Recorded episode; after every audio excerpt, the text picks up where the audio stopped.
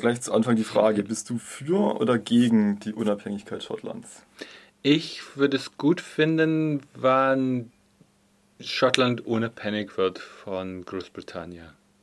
Und diese äh, Yes Scotland-Kampagne ist ja eine sehr heterogene Bewegung, bezeichnet sich selbst als die größte politische Graswurzelbewegung in der Geschichte Schottlands. Das Bündnis reicht von der Scottish National Party über die Green Party, die Socialist Party bis hin zu diversen Gewerkschaften und auch LGBT-Gruppen. Also eine sehr heterogene Geschichte. Die Gegner, also die Nein-Kampagne, die sich Better Together nennt, also besser zusammen, spricht aber immer nur von den Nationalisten oder der Scottish National Party. Ist das ein Versuch, diese Bewegung zu diskreditieren oder ist es wirklich eine Art Nationalismus, der sich da Bahn bricht? Es ist schon ein Versuch, die Pro-Unabhängigkeitsbewegung darzustellen als monotoner, als es eigentlich tatsächlich ist. Ähm, es ist diese Frage mit dem Nationalismus. Das versuchen immer sie mit einem Bild von so deutscher Nationalismus oder französischer Nationalismus daran zu gehen. Es wird einfach nicht funktionieren. Großbritannien war selber nie eine Nation, es war ein, ein Staatsgebilde und es gibt in gewisser anderer politischer Kultur und dieses Teil von Großbritannien und das ist sehr stark anti-imperialistisch, weil das Imperium war immer so Großbritanniens Imperium oder sozusagen England und das Schottland war sozusagen kolonisiert und ausgebeutet von England. Und die sehen, dass ein unabhängiges Schottland wird sehr anti-neoliberal sein und ziemlich linksorientiert. Und das ist eigentlich die Richtung, von wo es herkommt. Es ist eigentlich eine Art von antinationalistischer Nationalismus. Und das ist schon besonders für Leute aus Deutschland ähm, ziemlich schwierig zu begreifen. Diese Scottish National Party, die nennen sich selbst sozialdemokratisch und linksliberal, aber auch nationalistisch. Und laut meiner politischen Landkarte in Deutschland geht es ja eigentlich nicht zusammen. Das sind für mich eigentlich erstmal Gegensätze. Wie muss man sich das vorstellen?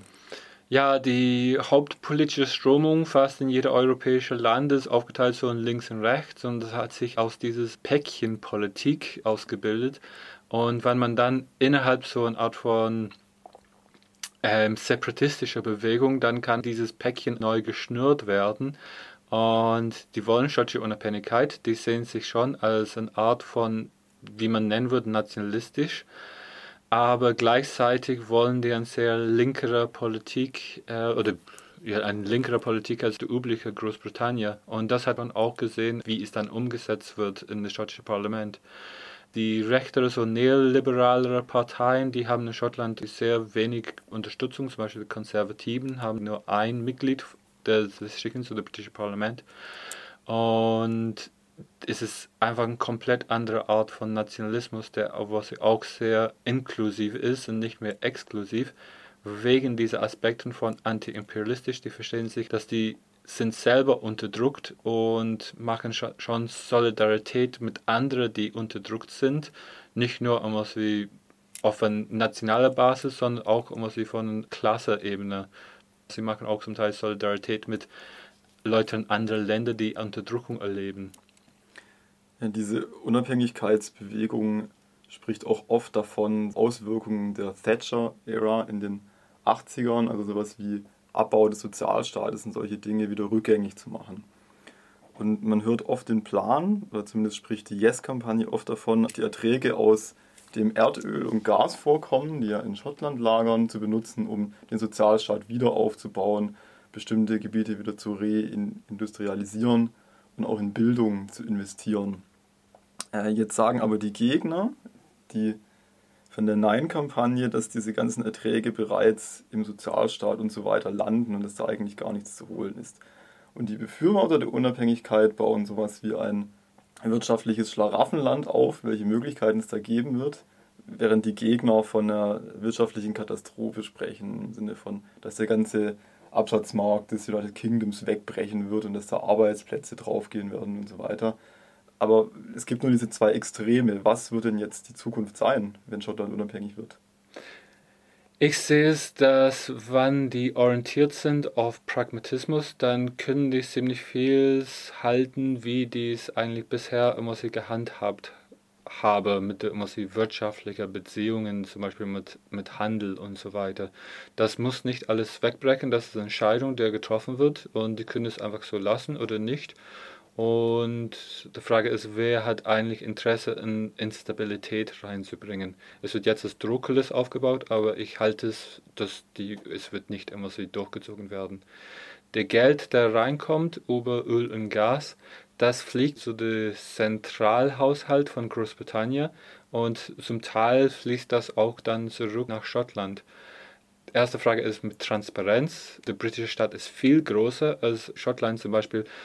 Die Bevölkerung von England allein ist ungefähr 45 Millionen im Vergleich mit 4,5 bis 5 Millionen Schotten, also Leute, die in Schottland wohnen. Es wird schon mehr nach Schottland kommen und ich glaube, das ist klarer. Und ich glaube, dass es auch transparenter sein wird, weil es auch ein kleineres Land dann sein wird. Ich glaube, es wird schon mehr dort ankommen. Ja, zur politischen Kultur nochmal. Also die beiden großen Parteien sind eigentlich sozusagen die Tories und die, die Labour-Partei. Mhm die man so klassisch eigentlich eher so mit links und rechts verknüpfen würde, wie links New Labour noch ist, darf man natürlich fragen. Aber momentan ist es ja so, dass von den Sitzen, ähm, die Schottland hat im House of Commons des United Kingdoms, wird einer besetzt von einem Tory. Und der Rest ist eben Labour oder eben die Scottish National Party. Und in dem nationalen Parlament in Schottland, das es ja durch diese Devolution auch wieder gibt, glaube ich, seit 1999, hat momentan die Scottish National Party die meisten Sitze und regiert auch momentan als Minderheitenregierung. Mhm.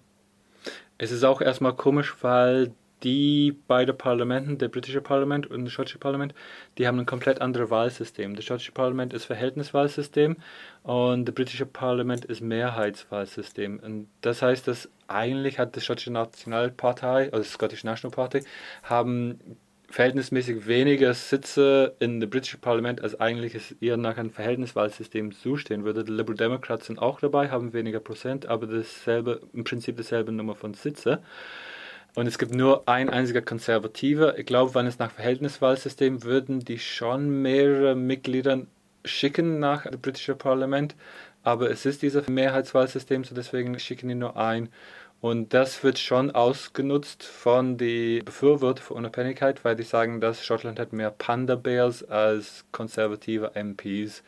Und also zwei Pandas. Es gibt zwei Pandas in Schottland und ein konservativ MP. Und das wird schon etwas ausgenutzt, weil Konservativen wird schon dargestellt als ein Symbol für den Neoliberalismus, von denen aber sich Schottland sehr viel verloren hat. Auch durch das Thatcher-Jahr war sie schmerzhaft für Schottland. Und der Neoliberalismus hat keinen so wirklichen Fuß in Schottland erfasst. Also Gegner und auch Befürworter der Unabhängigkeit führen meistens die Wirtschaft ins Feld, um ihre Position zu begründen. Aber was ist denn mit, mit der EU? Also ist ein EU-Beitritt, ein politischer Beitritt neben Öl und Gas überhaupt Thema? Es war besonders am Anfang mehr für ein Thema. Ähm, der Barroso hat sich auch reingemischt in diese Diskussion, hat gesagt, dass ähm, das Schottland wird nicht aufgenommen. Nicht nur der Ängste von der existierenden Stadt von Großbritannien, sondern Spanien hat auch Angst, dass Teile von sich abspaltet und dann versucht wieder in die EU zu kommen. So, es wird überall versucht, so dargestellt zu werden. Also, falls jemand sich abspaltet, wird das Leben schwierig gemacht. Und auch durch die Euro-Krise will nicht so viel über die EU reden. Und dazu kommt auch, dass Großbritannien selber sollte eine Abstimmung haben, ob es in der EU bleibt oder nicht deswegen ist dieses Feld jetzt ziemlich kompliziert zu ackern. Aber meine Meinung ist, dass ich glaube, dass Schottland wird schon versuchen, in die EU zu kommen. Einfach nur, dass die haben Handelsebene, der sich nicht so abhängig in England macht. Aber das ist etwas, der, was ich in Diskussionen finde, ist keine große Rolle und ich glaube, es wird im Prinzip verschoben auf nach der Abstimmung.